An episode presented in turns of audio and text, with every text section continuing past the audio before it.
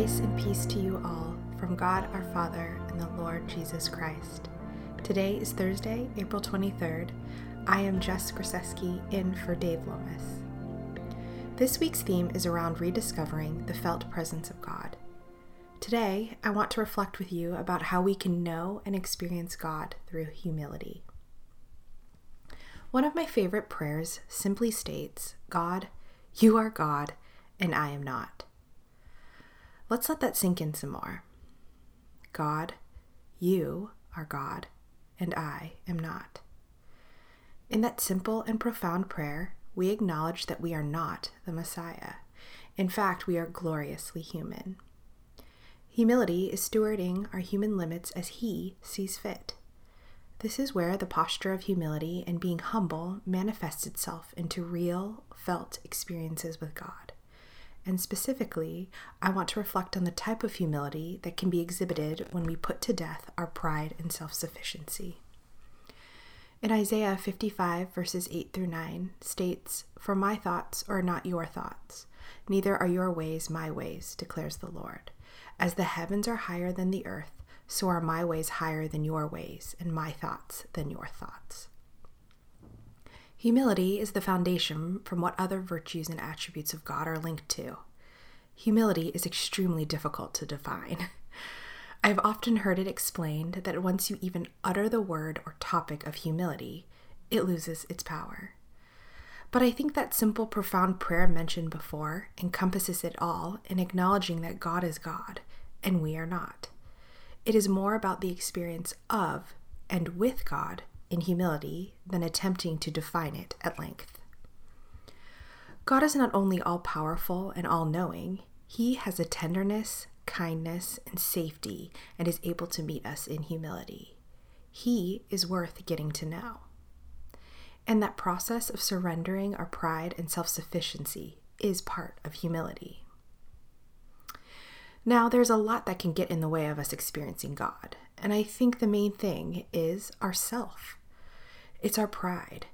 It's our self-sufficiency. Our plans, our demands, our agenda, and the me-centric list can go on. Especially in the state of our current world, nothing sheds more light on the things we can't control. Instead of being overcome, perhaps this might be an invitation to lay all of those things down with God and receive these moments in time as an intentional call back to be with Him. Writer Andrew Murray quotes that, "Humility is nothing but the disappearance of self in the vision that God is all." Think about that. In this quote, God is all things, and in that vision of God, our self disappears. A friend gave me a picture with God about how humility could be felt. We pictured God together on a high throne-like chair. He was asking us to come sit by Him, and we were free to approach.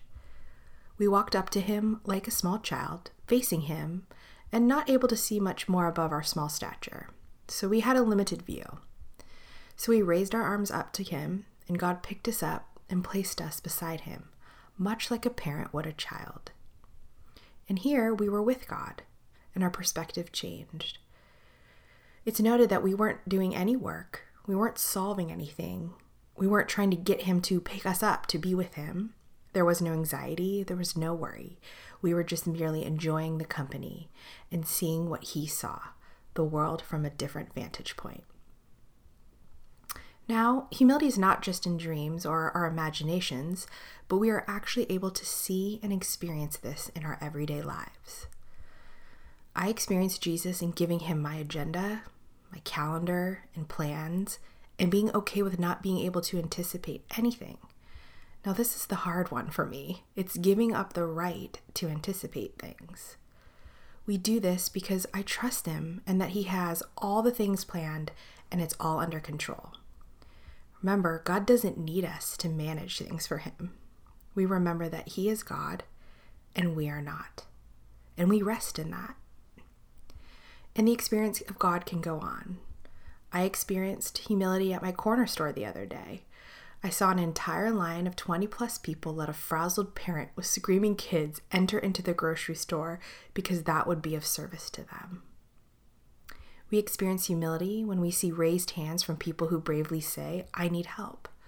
Often, these individuals aren't sure what they need help with or are fearful to say what they actually need. And in humility, other people come around them to help them figure it out together. We experience Jesus when we walk and journey with others without an end goal or result in mind. We are simply enjoying being with other people. I see people living their life in radical generosity, giving time, money, even cars, and even homes, and often in secret or anonymously.